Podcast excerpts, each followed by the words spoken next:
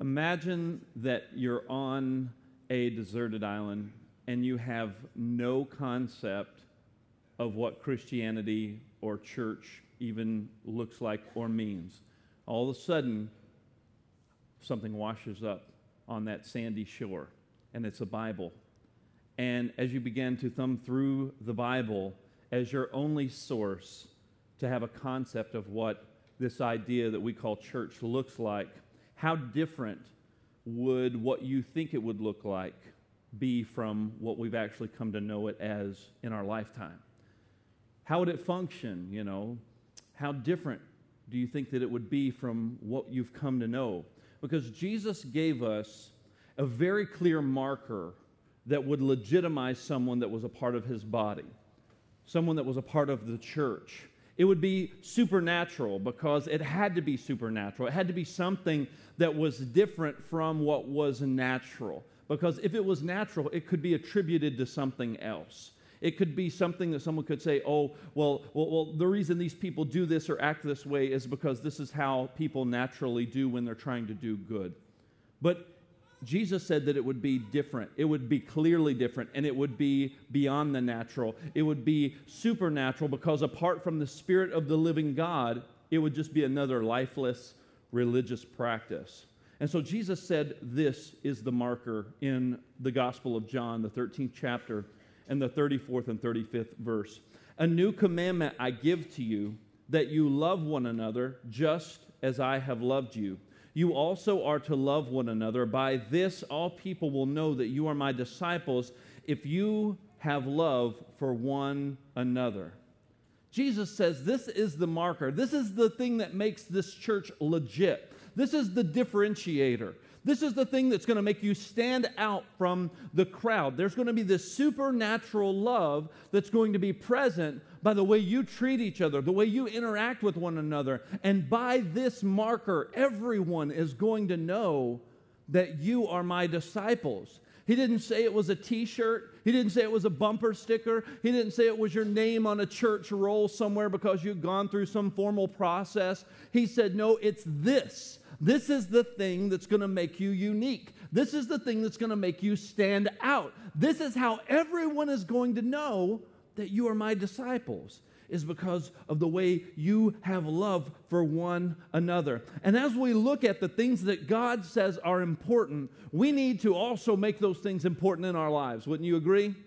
So that means that we need to emphasize what God puts emphasis on. So if God is emphasizing something, as we see here in Scripture, we need to put emphasis on that in our lives as well if we're truly going to be disciples. If you have your Bible, flip over to the Gospel of Mark, the seventh chapter.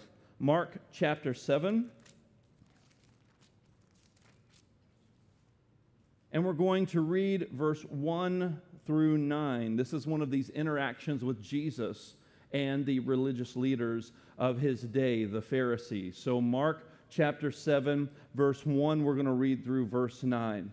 Now, when the Pharisees gathered to him with some of the scribes who had come from Jerusalem, they saw that some of his disciples ate with hands that were defiled, that is, unwashed. For the Pharisees and all the Jews do not eat unless they wash their hands properly, holding to the traditions of the elders.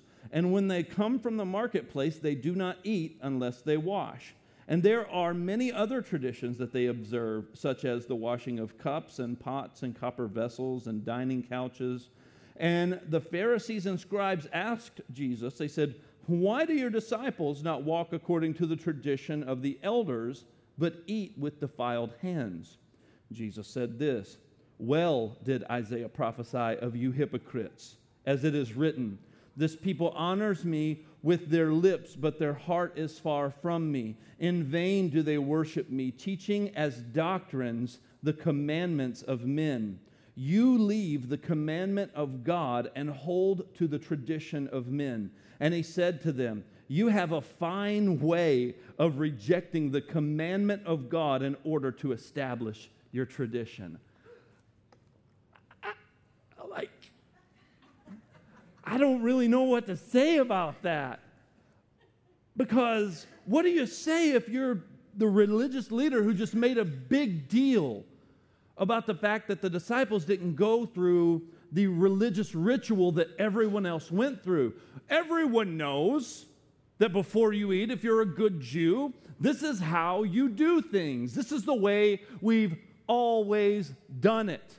And this is how people know that you're a good Jew. This is how people know that you are truly someone who understands the faith. Because it's really weird when you go somewhere and everyone's used to a certain order and doing things a certain way. And then all of a sudden, someone comes along that doesn't know, and maybe that's you, who comes along and doesn't know the order or the way things normally go, and you do something different and you feel a little awkward.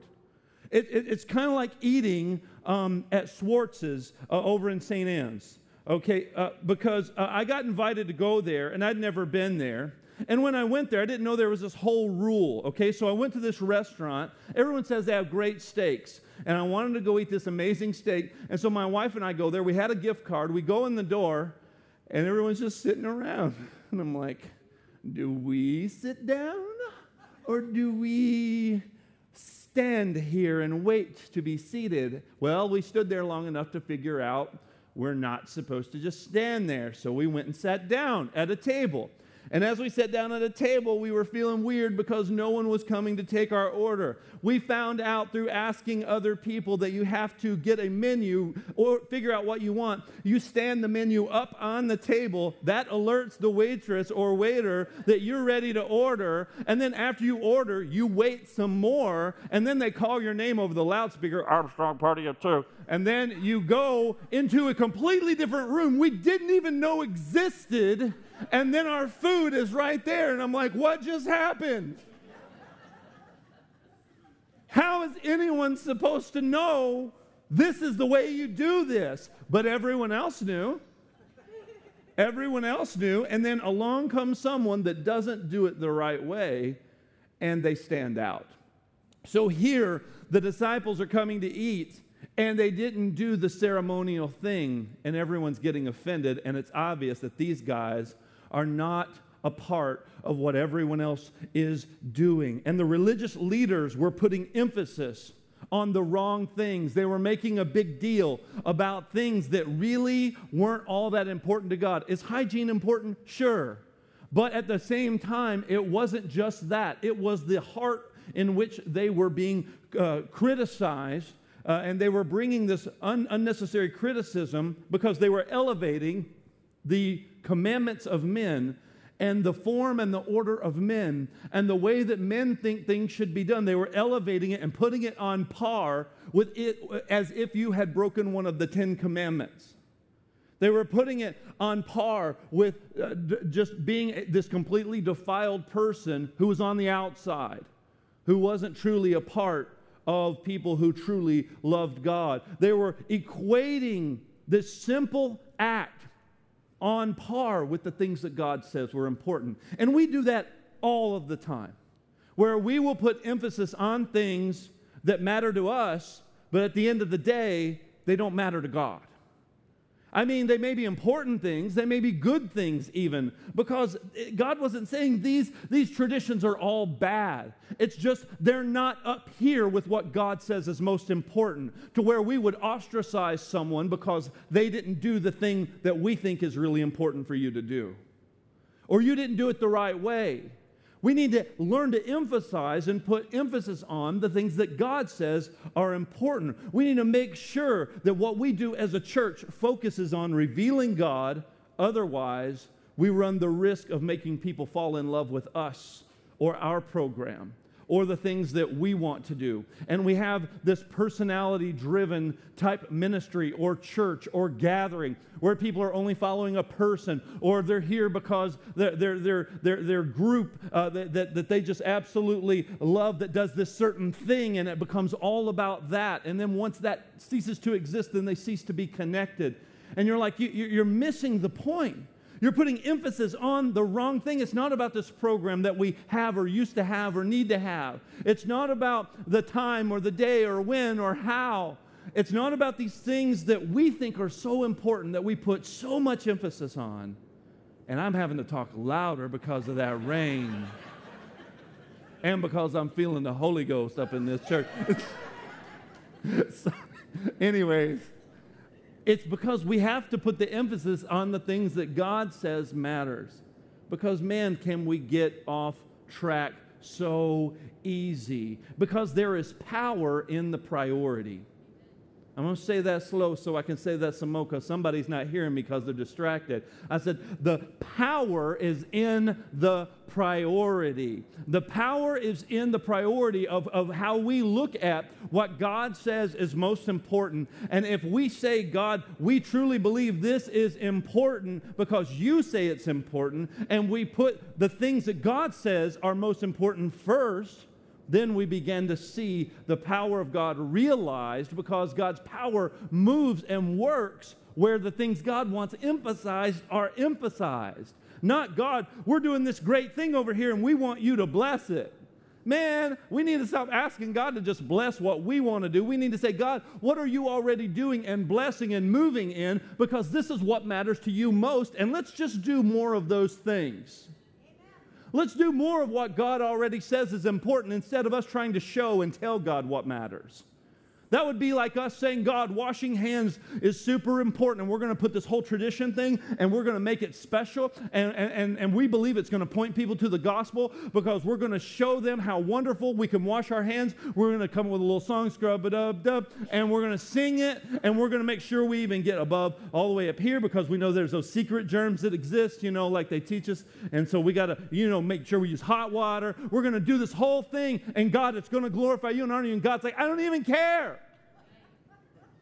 I don't even care. I'm like, God, we're, I, mean, that may be a, a little silly. Uh, so let's, let's, let's get a little closer to home. Uh, we're going to put the, uh, make, make these room changes or do this thing in the church, and we're going to put the carpet here. We're going to make the lights this way and the, and the music this way. And God, it's all going to be for you. And, and we're going to put all of our energy and all of our effort into it. And God's like, I don't even care. But we get all wrapped up in it, thinking all this matters. And we get upset over those things because we get the emphasis off of the Lord and we get the emphasis off of what God says really matters and we put it on what becomes important to man. What's important to us in the moment. See, the power of God is in the priority of God. In other words, if we want God to move in power to change hearts, to effectively be used to impact eternity, and to be the church that He's called us to be, we must prioritize the things that God says are most important. We should not spend our time, effort, and energy arguing over lifeless traditions, focusing on being entertained or things that only serve the consumer minded churchgoer. We have to look at God, what pleases you? What are the things you said matters? Because as we look to Scripture as the source of truth, we see Jesus saying there's going to be something about this church that's going to be emphasized, something that's going to be a differentiator, something that's going to be supernatural. It's not going to just be a group of people who can tolerate each other or a group of people who can get along or be nice to each other or have the infamous church meet and greet time. Won't you stand up and shake somebody's hand you never met before today? Well, praise the Lord. Hallelujah. How are you today? Good, good to meet you. Oh, so awkward. Or hold the hand of the man next to you, you know, that type of thing. Not just people who can endure that stuff. Not people who can just have a, a church fellowship a few times a year and bring a dish to pass and oh, it's going to be so nice and, and we get along and, and it's great and we had fun and, and, and we'll see you next week, we'll see you next month, we'll see you next year, whatever. That's not supernatural. That's not a differentiator. That's just people enjoying doing the same stuff together. That's Jesus didn't say, by this, all men will know you are my disciples if you can hold the hand of the man next to you during a prayer, or if you can attend and say hello and be friendly to five people and meet someone new. That's not what he said. That doesn't differentiate us because I can do that anywhere. I can do that anywhere. I've been to secular events where people say, hey, get to know the people around you. You ever been to something that's not even Christ centered? Maybe a business thing. Get to know somebody around you. Okay, that doesn't make us different. That I can get along with other people who are like minded or who enjoy the same things. I, I, can even get along with strangers. I've gone to different events and, and met complete strangers and connected with them. So it's not that, it's something deeper. that there's a priority that God wants us to have in our lives. So, so then what matters most to God? If there's power and priority, and if we're supposed to emphasize what God puts emphasis on, then what matters most to Him? Because Jesus said loving one another mattered a whole lot. Let's go over to John chapter 15. And let's look at verse 9 through 17. John 15, verse 9 through 17. And this is Jesus speaking here in John 15, verse 9 through 17. He says this As the Father has loved me, so have I loved you. Abide in my love, and if you keep my commandments, you will abide in my love, just as I have kept my Father's commandments and abide in his love. These things I have spoken to you, that my joy may be in you, and that your joy may be full. This is my commandment, that you love one another as I have loved you. Greater love has no one than this, that someone lay down his life for his friends. You are, no, you are my friends if you do what I command you. No longer do I call you servants, for the servant does not know what his master is doing, but I have called you friends, for all that I have heard from my Father I have made known to you. You did not choose me, but I chose you, and I appointed you that you should go and bear fruit, and that your fruit should abide, so that whatever you ask of the Father in my name, he may give it to you. These things I command you, so that you will love one another. He said, If, if I'm abiding in you, then my love's in you. Like this is going to be a sign that I that I'm truly with you, that I'm truly in you, that you're a legit follower. Is that there's something supernatural, there's something different. It's not that you just get along, it's not that you're just a nice person, that you just don't react negatively to the person that cuts you off in traffic. It, it's more than that, it's, it's deeper than that. There's something supernatural about it. And he said, If I'm abiding in you, he said, then there's going to be some fruit involved. And, and this fruit is going to make people aware that you're abiding, that you're a part. And all the things that I've just told you, Jesus said in verse 17, and I've commanded you to do, is the purpose of it is so that you will love one another better, that you will love one another stronger. Because Christ's love creates a real connection. Church should be us doing life together in Christ centered community, not just an optional weekly gathering of people who sing some songs together and pray a few prayers and who will listen to someone speak or whatever the case may be.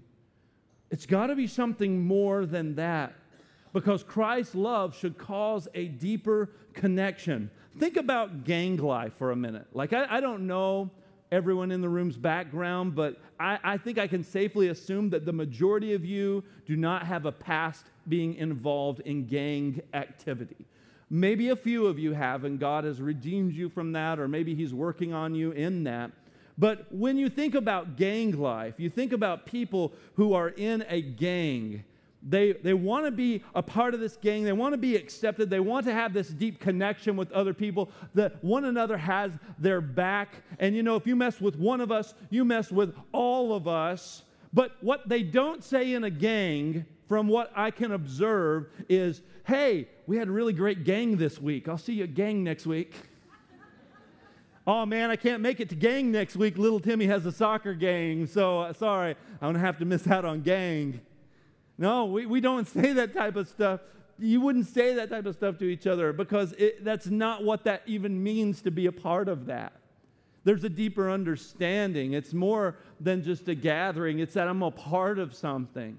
I belong to something. I, am I'm, I'm abiding in Christ, and His love is abiding in me, and I'm, and, I, and I'm fellowshipping and connecting with other people that is real, that's deep, that's meaningful and it's supernatural because the supernatural love of Christ causes a family connection with people who were once strangers to one another because we have experienced his love together.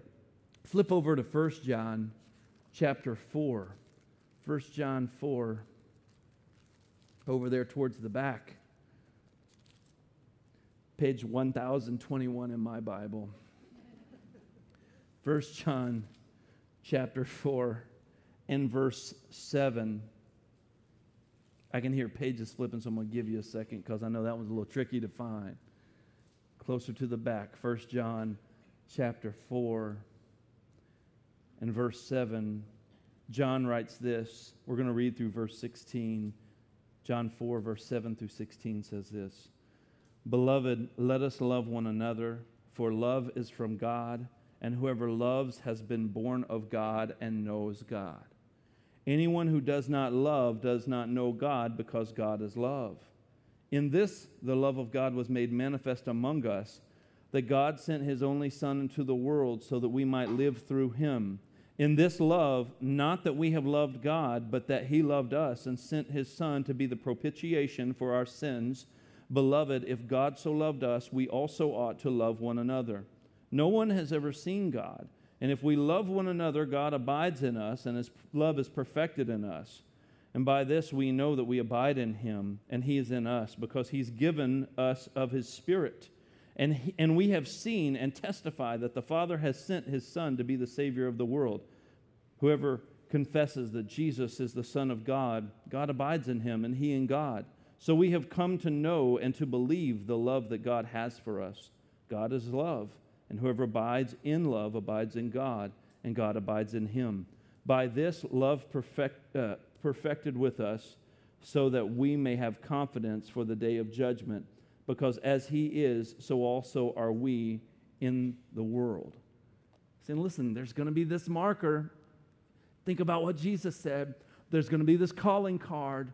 There's going to be something different. You're seeing this reiterated over and over again about having this real connection because many churches have about as much connection to their supposed spiritual family as they would to a person that they had visited the same movie with in a movie theater.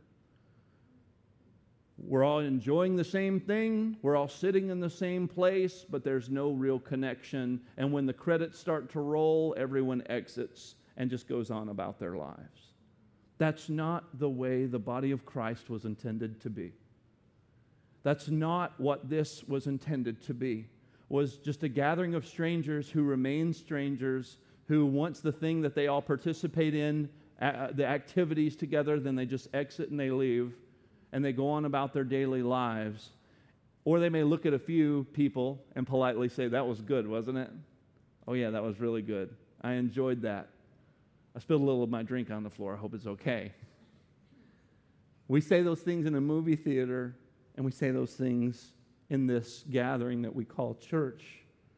The connection we're told that we have if we belong to Christ is much deeper. It's more genuine, it's more authentic, and it's more supernatural. There's supposed to be something different, and it starts with our love for God. And it starts with our awe of who He is. And it's not something, listen to me this morning, church, it's not something that we try harder to be better at, but rather it's something that we experience out of the overflow of our awe and our love for God.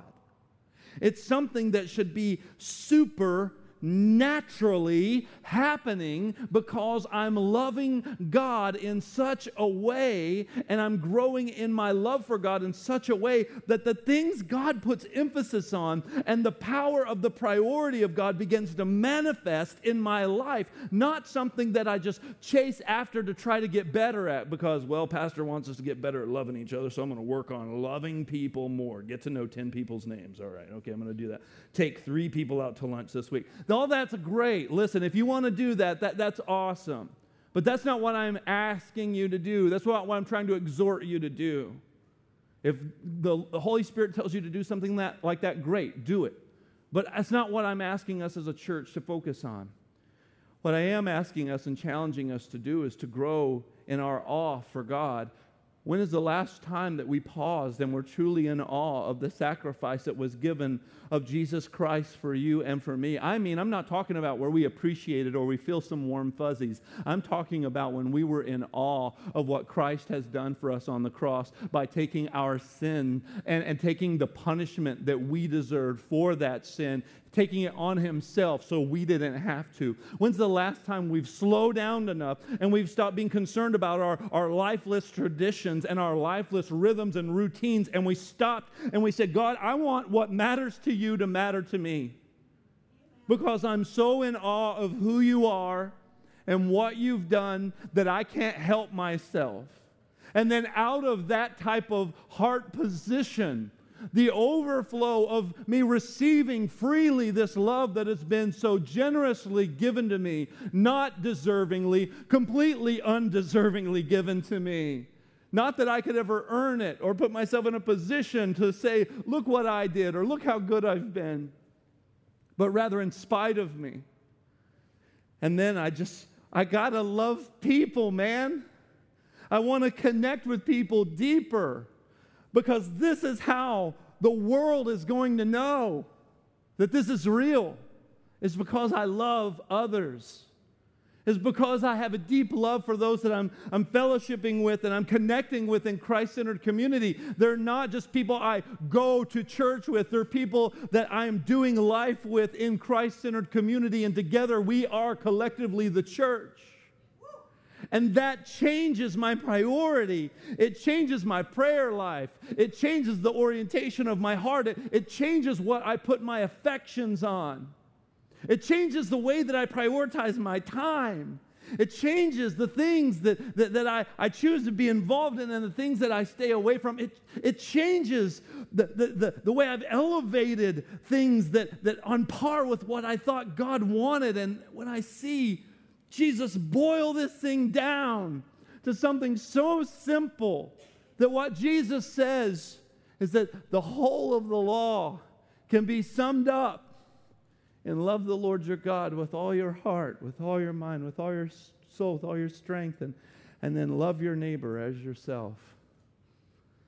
And when I see this, I see that love is not just a feeling, love is not just and some sort of emotional reaction or response. It's, it's an action where I'm actually doing something, where I'm loving actively, creating a supernatural connection that is driven by a supernatural love for a supernatural God.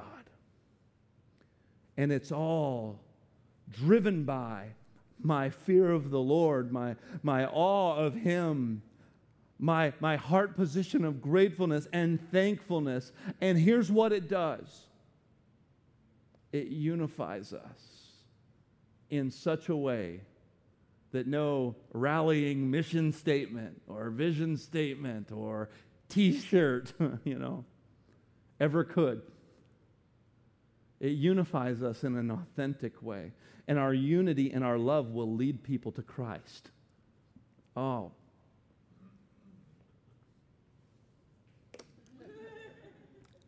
our love and our unity will lead people to Christ. Think about that. Think about the weight of that for just a moment.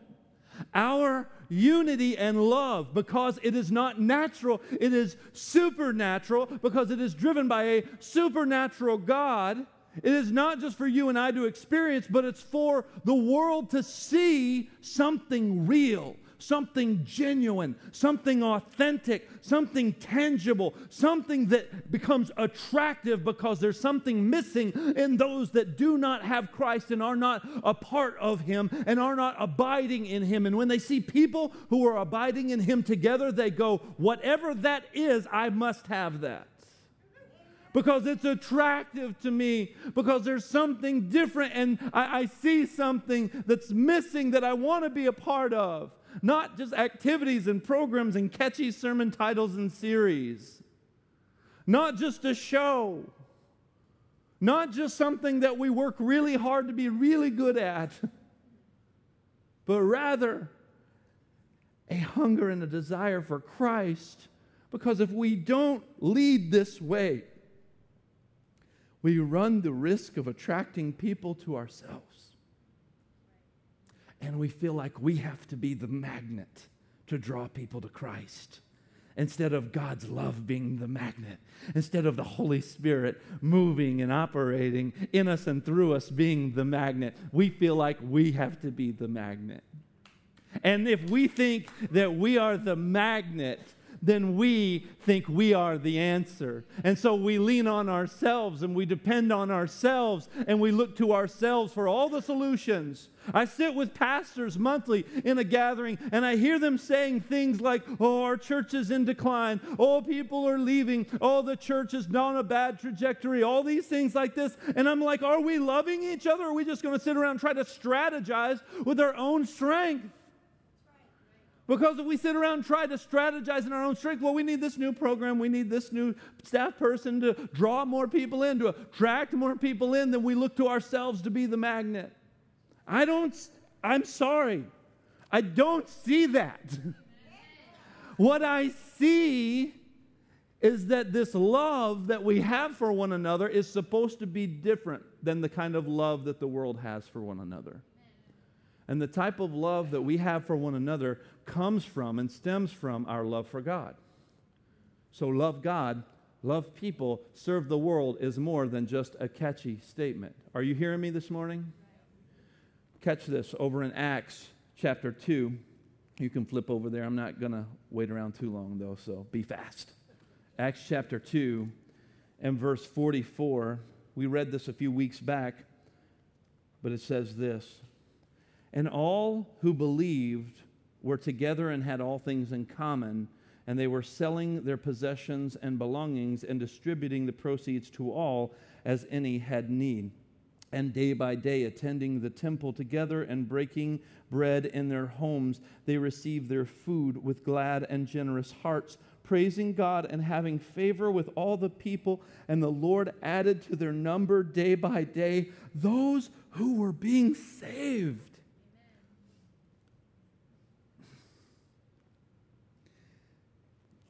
They had all things in common.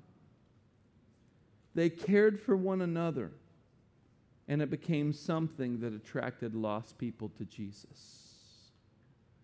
It became something that attracted lost people to Jesus. The Lord added to their number daily those who were being saved.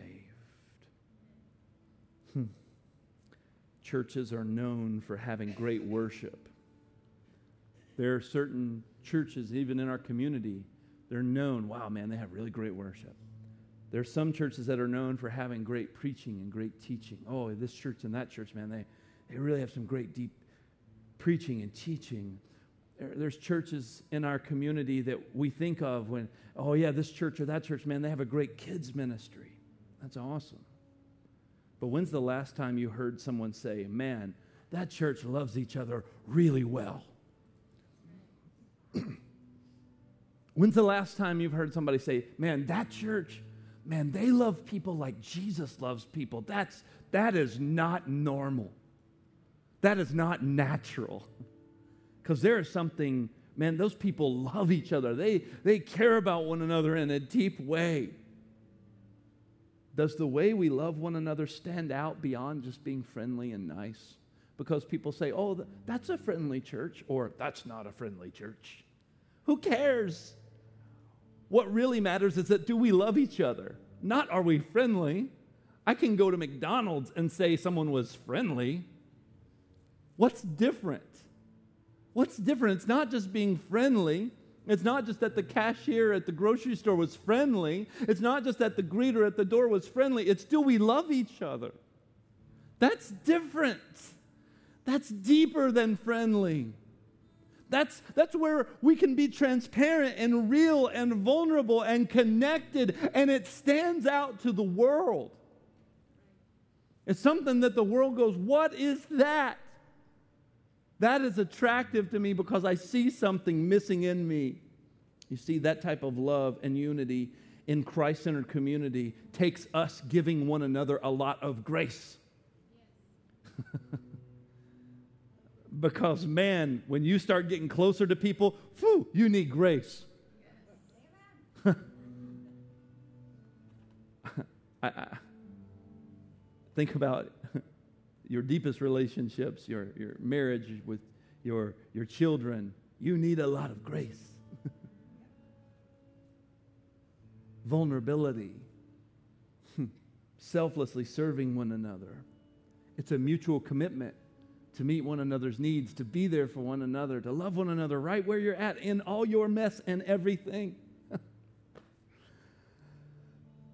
and not get caught up about washing hands and pots and couches and stupid stuff, but prioritizing people like God did, putting emphasis on the things that God put emphasis on. The world operates off of this 80 20 rule. You've heard of this, right? The 80 20 rule. What does 80 20 rule says? You know, where 80% of the work gets done by 20% of the people. I feel like I'm a 20%. And they say, oh, that's, that's the same in the church. 80% of the work in the church gets done by 20% of the people. There's nothing supernatural about that. That's just like the world. If, if, that's true, it's just like the world. There's nothing supernatural. We're not even edging out the competition. I think the church should set, should set a new standard where we love each other 100% and where 100% of us are engaged and the lost are coming to Christ as a result, not 80 20 not 20, 80, not 30%, not 40%, 100%, where we are engaged, where we care, where we are loving one another. Why? Because Pastor told us to? Because it was a compelling sermon? No. Because we love God. Because Christ's love has been shed abroad in our heart in such a real, deep way that we can't help ourselves.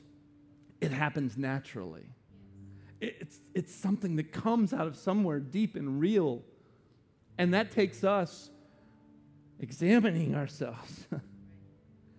so, what do we do? What do we, what do we do? Well, if, if you look at scripture in the book of Malachi, the prophet is given a word from the Lord to all of Israel concerning their lifeless worship, their heartless, half hearted worship. And God asks them a series of questions in which they reply, Well, God, like, where have we done this? Or when have we failed? Or when have we given you these types of half hearted offerings of worship? I would encourage you to read, meditate on this entire book because God replies to them and lets them know something that I believe is a promise of God that is true throughout the generations both to the people of Israel in that day and to you and I, that if we will return to Him, that He is faithful. That He wants us to return to Him. He wants us to repent. He wants us to remember the love with which He loved us. Just like over in the church in Ephesus and in, in, Revelation, we, we, we read as, as Jesus begins to give John these revelations and all these things, he says to the church in Ephesus that, man, you, you guys are doing a bunch of good things you got your priorities out of order. You've forgotten your first love. You've gotten caught up washing hands. You've gotten caught up washing pots, and you thought this was really, really, really important. And really, you've left your first love because out of that love for your first love, is where all of the things that I actually want you to do that are supernatural, that are going to come out of the overflow, the wellspring of that love, that's where I need you to get back to. So repent, he tells. He says, repent. That, that means to turn. It doesn't just mean to say I'm sorry. It means I'm going to I'm going to turn away from selfishness, from wrong prioritization, from putting the wrong emphasis on the wrong things, and I'm going to say, Yes, Lord, what do you want? What's important to you. And the more I know you, the more I study your word, the more I learn the value system of eternity in heaven. I can go, I know what God thinks is important. And I want those things to be important for me and my family and our church. And we rally around that and we love one another because of that. God always promises that if we return to Him in our time of becoming selfish or just distracted, man, he wants us to return. He wants us to remember the love and with which He first loved us. And, and, and I'm, I would like for these guys to sing in just a minute. And, and I know it's not the end of the month, but I want us to receive Holy Communion together. And I know we do this at the first of the month here at Word of Grace. And I want the ushers, you guys go ahead and serve the people. And so, as they're coming by passing out communion, I want you to just hang on to those elements because we're going to receive this together.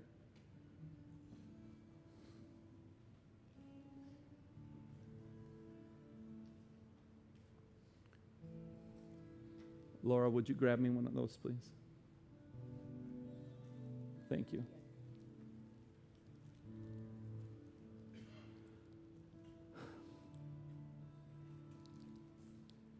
If you're new, we normally practice communion and celebrate that together at the first of every month. And we're still going to do that in October, so don't. And those of you who, who know what's going on, you know, that's kind of part of the whole standing the menu up at uh, Schwartz's thing.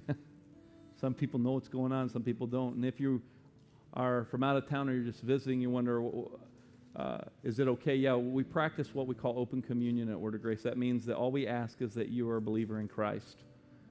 It doesn't matter where uh, you may regularly attend. That's not what we're concerned with. What we are concerned with is that you have made Jesus the Lord and Savior of your life and that He's abiding in you. And, and if that's not you, and, and, and if that's not you, you haven't made that decision yet, I want you to know that communion is not for you. It's for those who have, who have said yes to following Jesus. And no one's going to think poorly of you um, if you refuse, um, because maybe you're just searching, maybe you're seeking. And I pray that you find Christ in your seeking today. I pray that you find him because whoever calls on the name of the Lord will be saved. And if you called on the name of the Lord, don't worry about having to go through some class or something, man. You're part of the family. If you see your need for Christ and He has changed you today and you're abiding in Him and He's abiding in you, but we just want to make sure you understand that. And here's what I want us to do I want us to spend the next few moments allowing the Holy Spirit to bring us to a place of repentance.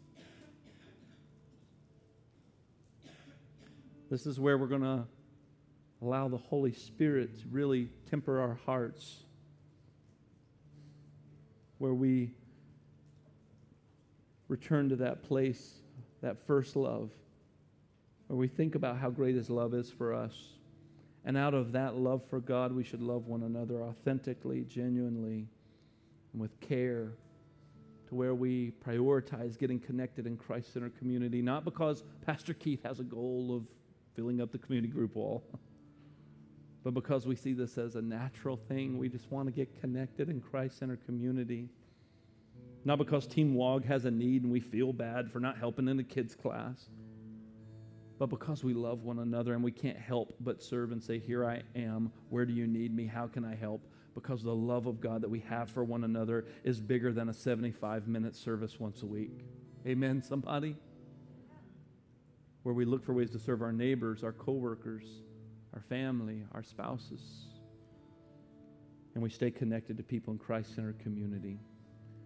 Watch that type of love and unity become attractive to a world that's lost and looking for hope. Church, can we just spend some time just repenting and turning to what matters most to God? And so, what does that look like? I don't know.